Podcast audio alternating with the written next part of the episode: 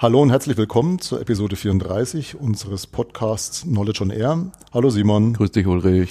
Simon, also wir haben uns ja schon länger nicht mehr gehört und unsere Zuhörerinnen und Zuhörer natürlich damit auch nicht. Das hatte halt verschiedene Gründe, ist eben auch mit viel Arbeit verbunden gewesen. Aber wir wollen natürlich das Signal geben, dass es uns noch gibt und auch das fortführen, was wir in den letzten Episoden angefangen haben. Bevor wir da aber einsteigen, doch nochmal ganz kurz die Frage, gibt es von deiner Seite irgendwelche Neuigkeiten, interessante Sachen, die du mit unseren Zuhörerinnen und Zuhörern teilen möchtest? Ja, aus dem Veranstaltungsbereich. Wir haben schon öfter mal über Knowledge Camp und Corporate Learning Camp gesprochen. Da war jetzt in den letzten Monaten, waren so die Vorbereitungen sozusagen. Da ist jetzt auf der einen Seite das äh, Knowledge Camp gefixt. Das wird dieses Jahr in München stattfinden, Anfang Oktober. Auf gfm.de findet man da die Infos und zwar wird es äh, stattfinden zusammen mit dem Augenhöhe Camp mhm. aus der Augenhöhe Bewegung. Das ist ein interessanter Aspekt, dass wir das gemeinsam machen. Zweiter interessanter Aspekt ist, dass der Veranstaltungsort Steelcase ist. Mhm. Der Möbelhersteller, Büromöbelhersteller. Mhm. Und zwar mit dem Titel Arbeitswelten der Zukunft. Das ist nämlich dieses Jahr das Oberthema vom Wissenschaftsjahr vom ah. Bundesministerium für Bildung mhm. und Forschung. Mhm. Da war jetzt ja auf der GFMD auch so ein Eröffnungs, also ein Blog, wo der Hans-Georg Schnaufer mal geschrieben Stimmt, hat von ja. der Eröffnungsveranstaltung in Berlin. Da war Peter Pawlowski dabei, Andreas Matean auch dabei. Und das wollen wir quasi mal aufgreifen und sagen, so Arbeitswelten der Zukunft. Was bedeutet das für mhm. Wissen und Lernen im 21. Jahrhundert? Und das mhm. kann man ja in Richtung äh, physische Arbeitswelten, also Büros, Coworking Spaces, Kreativräume, Lernorte, Bibliotheken interpretieren, aber natürlich auch in Richtung virtuelle Arbeitsumgebungen, also sprich digitaler Arbeitsplatz, Enterprise Social Networks, Vernetzung von Mitarbeitern. Mhm. Genau, und in der Corporate Learning Community, zum einen ist eben Corporate Learning Camp, das ist wieder in Frankfurt, 24. 25. Oktober hat dann passend zu dem Jahresthema die Überschrift äh, Lernwelten der Zukunft. Mhm. Also da wollen wir so ein bisschen diesen, auf der einen Seite im Knowledge Camp mehr so einen Wissensaspekt, auf der anderen Seite eher den Lernaspekt, was natürlich zwei Seiten der gleichen Medaille eigentlich sind, aber da wollen wir wieder so einen roten Faden eigentlich durch beide Veranstaltungen spannen. Und in der Corporate Learning Community, letztes Jahr gab es ja den, den Mookathon. Da gibt es auch noch zwei, drei Neuigkeiten. Zum einen mal haben sich jetzt einen ganzen Haufen Regionalgruppen formiert. Also wir haben jetzt über zehn Regionalgruppen. Mhm. In Stuttgart, in Berlin, in Schweiz gibt es jetzt eine. In Nürnberg war gestern hier das zweite Treffen. Mhm. Ähm, das ist eines und wir machen so monatliche Corporate Learning Sprints, nennen wir das. Mhm. Das ist so ein bisschen wie ein MOOC in die Länge gezogen. Also es gibt immer so eine Ankündigung für ein Thema. Dann bereiten Leute was vor. Es gibt immer den, einen Freitag im Monat, wo dann auch eine Live-Session ist, 13 Uhr. Und da war jetzt das erste äh, von Siemens in Erlangen bestritten zum Thema Working Out Loud Bewegung bei Siemens. Das kam sehr gut an. Gibt es die Aufzeichnungen, auch die Podcast-Version davon. Und ein zweites Format, was sich jetzt gegründet hat, ist ein Corporate Learning Chat. Es gibt ja so Twitter-Chats, weiß nicht, mhm. vielleicht kennt der eine oder andere die, die Edu-Chats oder auch ESN-Chats für Enterprise Social Networks. Das funktioniert so, dass man auf Twitter eine Stunde vorgibt das meist so am Abend, 19 oder 20 Uhr. Und in der Stunde werden dann so fünf, sechs Fragen ausgespielt. Das heißt, das ist von dem zentralen Account immer ein Tweet, da steht dann F1, F2, F3 oder im Englischen halt Q1, Q2, Q3 mhm. für die Fragen, die so im 10-Minuten-Takt rausgehen. Und alle, die an dem, an der Chat-Session mitmachen, antworten quasi mit A1, A2 oder eben, also für Answer oder Antwort ja. 1 oder 2. Und so entsteht halt quasi so ein gemeinsame Stunde am Lagerfeuer, wo man mal über vier, fünf Fragen sozusagen die Meinungen von vielen Leuten bekommt. Mhm. Und da war vorgestern der erste zum Thema äh, Mindset im Learning. Und da sind insgesamt über 750 Tweets zusammengekommen. Und da sind wir auch immer noch am Auswerten, was da so alles beigetragen worden ist. Also das werden wir parallel zu den Corporate Learning Sprints äh, auch beibehalten als Format. Das ist, glaube ich, schon das nächste auch geplant. Mhm ja, das waren so zwei, zwei Highlights oder zwei, Highlights aus zwei Bereichen. Wie schaut es bei dir aus? Ja, ich habe ja beim letzten Mal schon angedeutet, dass wir Office 365 bei uns in der Firma einführen. Und wir sind da einer der Business-Piloten gewesen. Das ist inzwischen alles abgewickelt und umgesetzt, also abgewickelt hört sich so negativ an, umgesetzt, erfolgreich umgesetzt, zum Glück auch. Hat erstaunlich reibungslos funktioniert. Ich will jetzt mich da nicht so sehr auf die IT-technische Seite fokussieren. Das ist auch schon, schon spannend und interessant, so die, die neuen Applikationen, die es da zum Teil gibt. Ich würde gerne noch kurz was erläutern, wie wir versucht haben, unsere Kolleginnen und Kollegen zu unterstützen. Ne? Also wir haben bei uns so dieses Guide-Konzept etabliert und Vielleicht ein paar Sätze zum, falls jemand Guide-Konzept nicht kennt, was das eigentlich ist. Na gut, das, also Guides sind ganz normale Kolleginnen und Kollegen, die bei uns in der Firma arbeiten, die aber eine Guide-Funktion haben und dafür auch einen bestimmten Prozentsatz ihrer Arbeitszeit investieren dürfen. Das ist so die Größenordnung fünf, maximal zehn Prozent. Wobei das dann in der Praxis natürlich auch immer mal so ein bisschen nicht so ganz einfach ist. Ne? Die sind aber eben entsprechend vorbereitet worden auf die Rolle. Da gab es Lerngruppen, wo man sich mal mit diesen verschiedenen Tools, die bei uns eingeführt wurden, den verschiedenen Apps von Office 365, wo man sich mit denen beschäftigt hat, wo man in so Lerngruppen und die waren eigentlich auch so angelegt, dass man nicht nur am selben Standort gesessen hat, sondern dass wir, in meinem Fall war es zum Beispiel so, dass eine Kollegin aus Frankfurt und noch ein Kollege aus Nürnberg dabei waren. Wir saßen in Hannover, der Rest, so dass wir da auch dann prompt gleich mit der zweiten Session dann mit Skype for Business das gemacht haben und das gleich anwenden konnten. Das hat super funktioniert alles und hat auch richtig Spaß gemacht dann gleich. Also man, wenn man Dinge dann direkt umsetzen mhm. und anwenden kann. Ja. Das war so eine Heranführung an die ganze äh, Thematik und an die ganzen Tools. Und dann das zweite war so ein Event, eine ganze Woche dann, wo weltweit Guides zusammengekommen sind. Einmal im Hinblick auf die Rolle Dinge vermittelt bekommen haben und was zu den Tools äh, erklärt bekommen haben und auch noch vermittelt bekommen haben, ja, wie geht man denn mit so Herausforderungen dann im betrieblichen Alltag um, also quasi so im Hinblick auf Change Management, was gibt es da für Methoden? Mhm. Äh, für uns vor Ort muss ich ganz ehrlich gestehen, wir haben uns da was eigenes ausgedacht und entwickelt. Und zwar zwei verschiedene Dinge. Das eine war, hört sich sehr, sehr profan an, ein Helpdesk und zwar wirklich einen physischen Helpdesk in, in diesem zentralen Bereich, in dem Forum, in dem Eingangsbereich von, von unserem Hauptgebäude. Der war besetzt von offiziell eigentlich von 9 bis 16 Uhr. Dann haben wir aber festgestellt, ja, komm, interessanterweise, gerade nach 16 Uhr kommt nochmal so eine mhm. Welle von Leuten, ja. Damit hätten wir jetzt gar nicht so gerechnet. In den Randzeiten wahrscheinlich, ne? Genau. Und es ist einfach wieder der Klassiker. Die beste Form des Wissenstransfers ist der Austausch von Mensch zu Mensch, face to face. Und das hat sich da auch wieder bestätigt.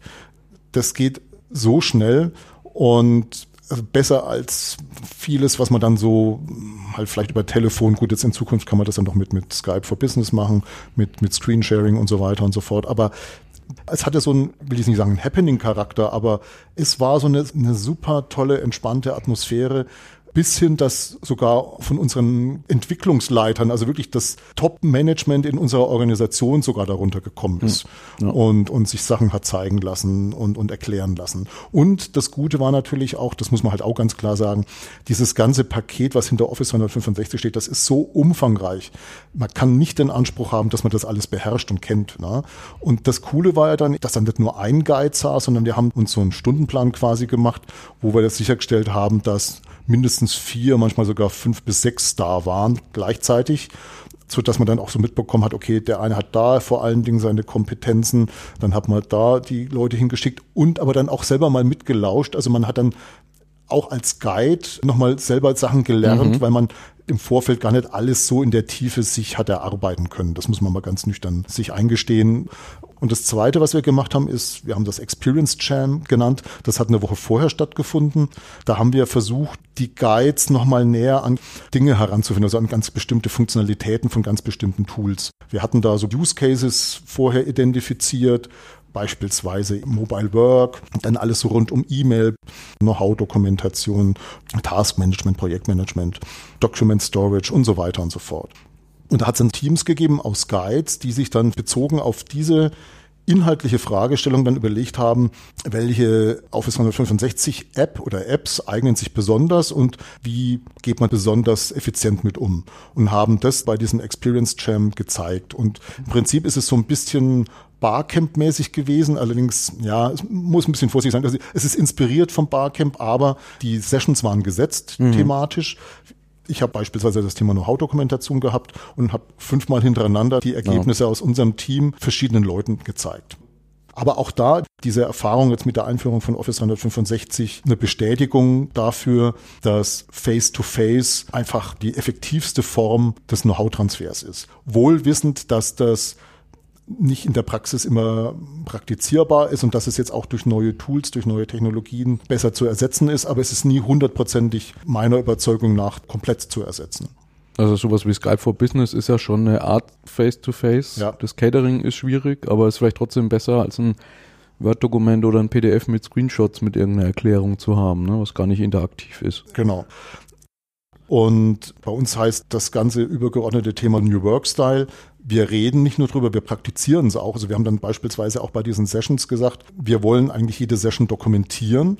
Und das machen wir dann nicht mehr so, dass dann der Moderator das macht, sondern da ist jeder für verantwortlich. Also wir hatten hm. auch die Kolleginnen und Kollegen alle aufgefordert und darum gebeten, ihre Rechner mitzubringen, also ihre Notebooks mitzubringen. Und wir haben da für jede Session in OneNote so eine Seite angelegt, wo alle zeitgleich das, was da so besprochen wurde, mit dokumentieren konnten. Das hat nur begrenzt funktioniert, weil man halt so gemerkt hat, das ist eine Vorgehensweise, die ist noch nicht so etabliert. Aber ich, ich nenne das immer einüben. Wir müssen das jetzt immer wieder machen damit die Leute das kapieren, wie das funktioniert und dass es überhaupt möglich ist, zu fünf, zu sechs am selben, in, genau, du hast dann halt auch fünf Cursor, die da so rumwandern, ja. ja. Äh, es, es schaut ein bisschen merkwürdig manchmal aus, aber es ist möglich und das Coole ist nämlich dann, dass am Ende der Veranstaltung ist die Dokumentation mehr oder weniger abgeschlossen. Mhm. Ja, du brauchst nicht mehr irgendwelche Flipcharts abtippen, sondern die Sachen stehen da. Es ist auch nicht so, dass dann irgendeiner so einen Zettel geschrieben hat, wo man dann die Schrift wieder nicht lesen kann. Ja, also oder das, Fotoprotokoll, wo genau, einfach nur Bilder im PowerPoint genau. sind oder so. Also auch das, das haben wir ganz bewusst so uns überlegt und haben es dann auch ausprobiert und dort, wo es konsequent gemacht wurde, hat es auch schon sehr, sehr gut funktioniert. Es ist nur nicht so ganz konsequent immer umgesetzt worden. Ich finde es einerseits schade, aber es ist ganz normal. Es ist einfach eine andere Arbeitsweise. Das muss gelernt, eingeübt werden. Ich bin aber da eigentlich recht zuversichtlich, dass das grundsätzlich möglich ist, in einem bestimmten Zeitraum zu erlernen. Ja, deshalb, weil du vorhin die Barcamp-Parallele gebracht hast. Das ist ja auch seit einigen Jahren Usus, dass man für jede Session so ein Etherpad genau. oder ein Google Doc anlegt. Ja. Ne, und auch das ist Jahre danach noch nicht so, dass nicht der eine oder andere trotzdem seine Notizen auf den Zettel schreibt oder ein eigenes Dokument, aber mehr und mehr machen es eben genau. von Jahr zu Jahr. Also ich war ja an der, an der Entwicklung von diesem Format ja auch beteiligt und habe da gerade eben meine Erfahrungen mit den Barcamps da eingebracht. Also wie gesagt, es ist kein klassisches Barcamp gewesen, weil, weil die Themen waren vorgegeben und unsere Sessions waren auch kürzer, aber diese Idee zum Beispiel, das so online und, und Realtime-mäßig zu dokumentieren, habe ich damit eingebracht. Und so Sessions hintereinander mit auch längeren Pausen für den Raumwechsel. Und das hat sich super bewährt. Und das zweite Thema, ich mache es auch ganz kurz. Ich habe es mal so als, als Arbeitstitel einfach genannt. Wissen ist wichtig, aber nicht das Wort Wissen. Mhm. Und das hört sich erstmal ein bisschen schräg an, was mir aufgefallen ist, ich bin nochmal drum gebeten worden von meiner Chefin nochmal für uns zu definieren, was denn jetzt eigentlich Wissen ist. Und da ist mir bewusst geworden, ich persönlich für mich selber habe eigentlich eine andere Definition als die, die bei uns in der Firma gebräuchlich ist. Meine Definition, die findet man ja in dem Wissen beflügelt Buch, will ich jetzt nicht nochmal wiederholen, wie es bei uns grundsätzlich sonst so verstanden wird und wie es eigentlich in den meisten anderen Fällen bei den Firmen auch verstanden wird, ist mir bewusst geworden, kann man Wissen eigentlich mit Erkenntnis ersetzen. Und dann habe ich mir überlegt, wenn man das mal, das müsste man wirklich mal ausprobieren, da auch mal so ein, so ein Appell an unsere Zuhörerinnen und Zuhörer, dieses Gedankenmodell mal zu praktizieren, zu beschreiben, was sie denn so machen, wenn sie wissen, ja, und wenn sie mit Wissen umgehen. Das auszuformulieren und das Wort Wissen nicht zu verwenden. Mhm. Also sowohl das Verb als auch das Substantiv nicht ich habe es für mich mal gemacht und das Interessante ist, es geht. Und vor allen Dingen habe ich für mich persönlich den Eindruck, dass ich jetzt viel besser verstanden habe, was dann da eigentlich passiert. Das Schwierige ist bei dem Begriff Wissen, ob es jetzt ein Verb ist oder auch Hauptwort spielt gar keine Rolle, dass da so vieles an Bedeutung drinsteckt und das natürlich dann sehr unpräzise ist. Ne? Da kann jeder so was Eigenes reininterpretieren. Das ist eigentlich nicht so richtig zielführend für mich, ne? weil eine Definition soll ja möglichst präzise beschreiben, um was es geht. Und wir haben eigentlich in unserem deutschen Wortschatz genügend Begriffe, die Wissen, das Wort ersetzen können und die das dann präzise ausdrücken. Wenn du auch sagst hier, ich weiß dies und jenes, ja, was heißt denn das eigentlich? Also wenn du das Wort, dieses Verb nicht verwenden darfst, dann heißt das, ja, ich erinnere mich dran, ich habe das mal erlebt und ich rufe es quasi aus meinem Gedächtnis ab. Und damit ist es quasi äh, dann aber erstmal reduziert auf kognitives Wissen, also auf Faktenwissen. Oder so wie es im Griechischen, glaube ich, ursprünglich war, wo du zwei Worte hast für Wissen. Das eine ist äh, Episteme, das ist eher so die, die Einsicht, die Erkenntnis und Techne ist eher die, das Wissen um eine praktische Tätigkeit. Und damit vielleicht eher das Können oder die Skills, die Fähigkeiten, ja. das Know-how. Und wie gesagt, das Spannende fand ich, ich habe es mal für zehn Minuten für mich selber so praktiziert, so als dieses Gedankenmodell. Und mir hat das nochmal wirklich sehr, sehr spannende neue Einsichten gegeben, weil ich gemerkt habe, wenn ich das Wort ersetzen muss, dann wird es eigentlich viel präziser. Und dann wird, glaube ich, auch anderen eher bewusst, was da eigentlich genau passiert. Ja, und dass es dann um Erinnern geht. Ne? Ich weiß was. Das heißt, ich erinnere mich daran, dass ich das mal gelesen habe, dass ich mal was erlebt habe. Das sind so Dinge, die, wenn man einfach nur das Verbwissen verwendet, gar nicht so klar sind. Und für mich persönlich ist es ja so, ich habe das ja auch in unserem Buchbeitrag, den ich dann mit Andreas Kemperlier geschrieben habe zu den sieben Maximen, ist das ja sogar so eine Passage, wo liegen denn eigentlich so die Probleme des, des Wissensmanagements an sich? Und eines der Probleme ist aus meiner festen Überzeugung heraus die sehr diffuse Verwendung des Wortes Wissen. Und durch diese Gedankenübung habe ich so das Gefühl, lernt man da wahnsinnig viel dabei. Und das kann ich eigentlich wirklich nur jedem mal nahelegen, das mal zu probieren. Ich fände es spannend, wenn ich dazu auch nochmal Feedback bekäme, ob es anderen genauso geht ob sie da was beigelernt haben, was sie dabei gelernt haben.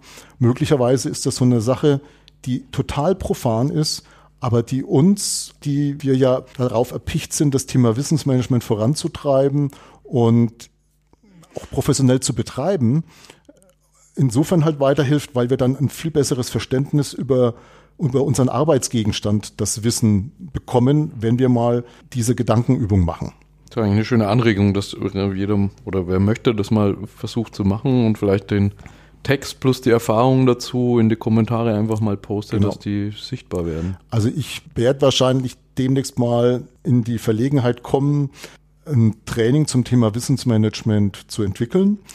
Und da habe ich mir ernsthaft überlegt, genau so eine Übung mal da einzubauen, dass die Teilnehmerinnen und Teilnehmer vielleicht sogar beim vorgegebenen Text einfach mal dann so die Lücken füllen müssen mhm. mit ihren eigenen Worten und mit dieser Vorgabe eben das Wort Wissen nicht zu verwenden. Ja, ja ich werde es auch mal probieren und mein Ergebnis da auch beitragen. Mhm. Ja, dann kommen wir zur zweiten Hälfte. Wir haben ja unseren Future Backwards Prozess in den letzten drei Episoden quasi mal durchlaufen. Und jetzt geht es eigentlich darum, mal drüber zu sprechen, was leiten wir denn da an Konsequenzen für den Podcast ab? Also was könnte das konkret bedeuten? Ich habe vorhin nochmal die letzte Episode mal durchgehört, was bei mir so hängen geblieben ist. Du hattest über sozusagen den Top-Down-Support, den Chief Intellectual Officer, also dass wir eigentlich ganz, ganz wenig Top-Down-Support mhm. für das Thema Wissensmanagement aktuell haben gesprochen.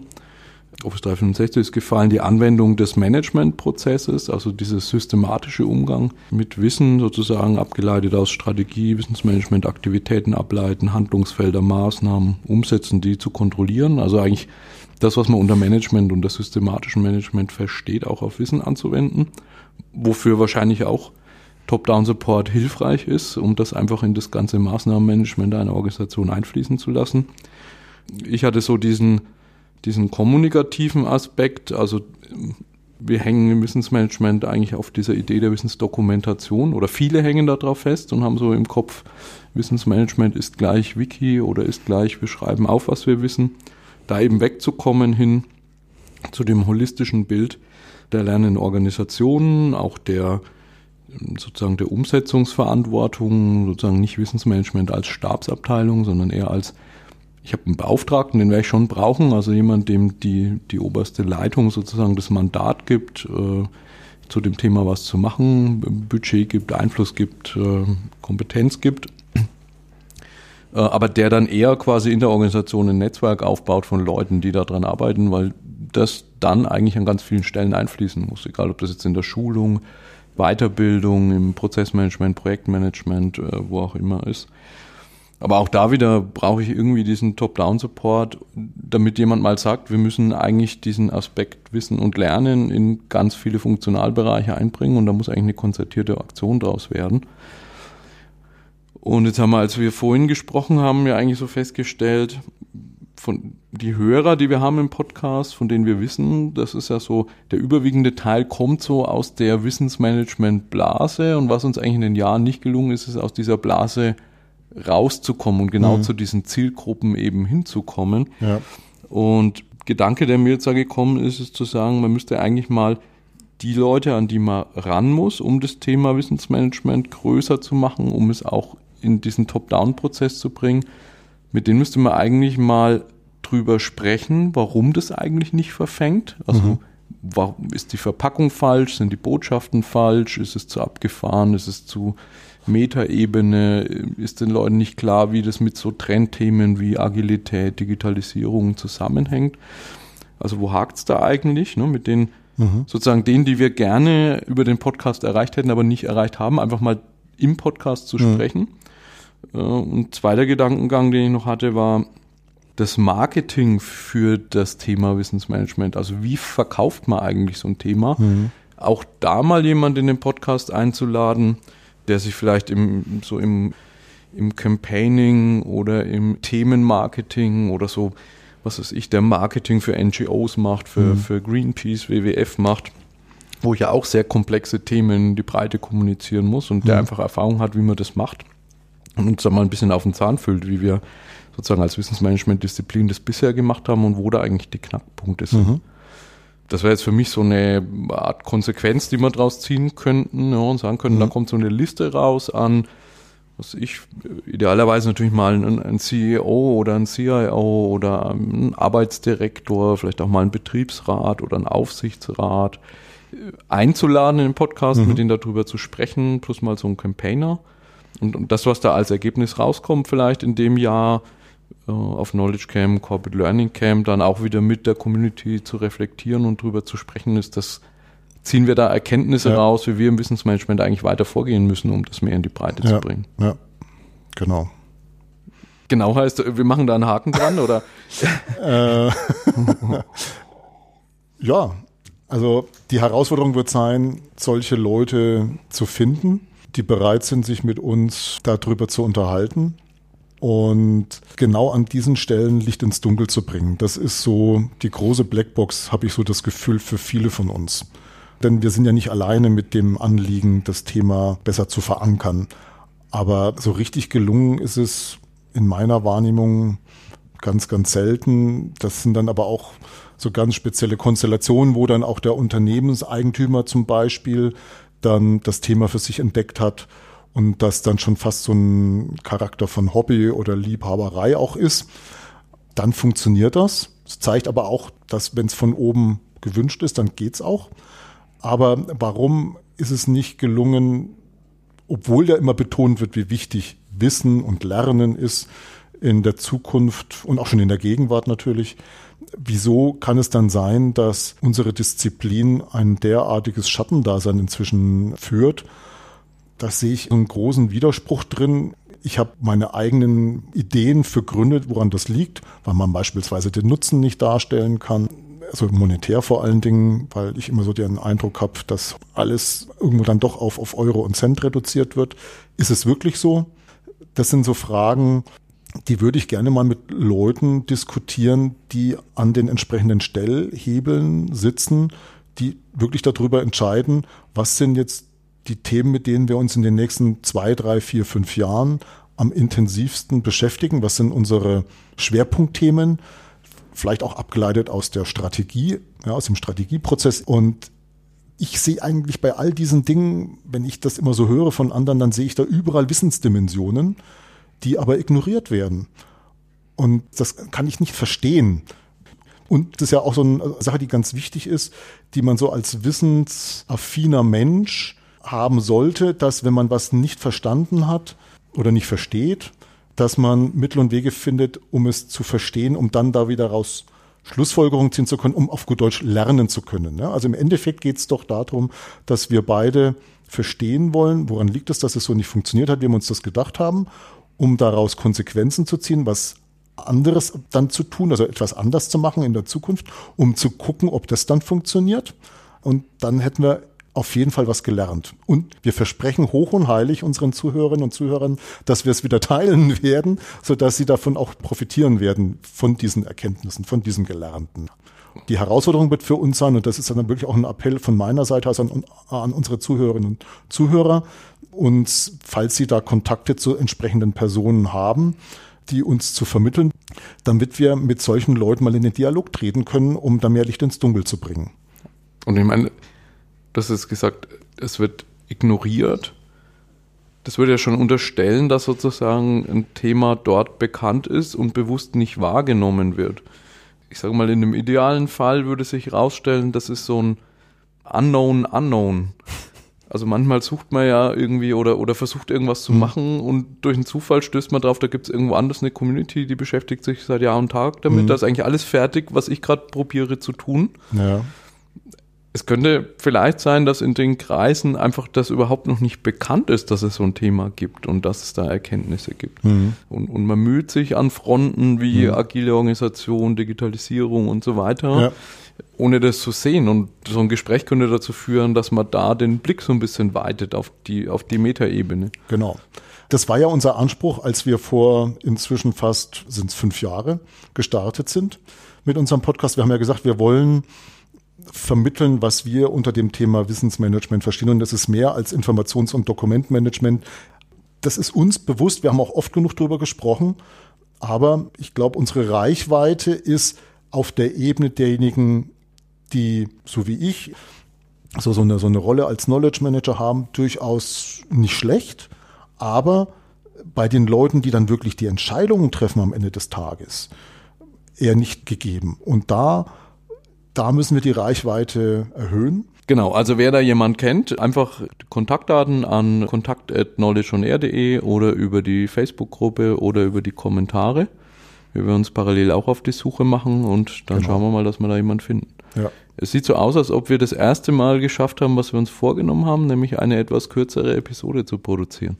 Okay, gut, dann würde ich sagen, ade. Ade.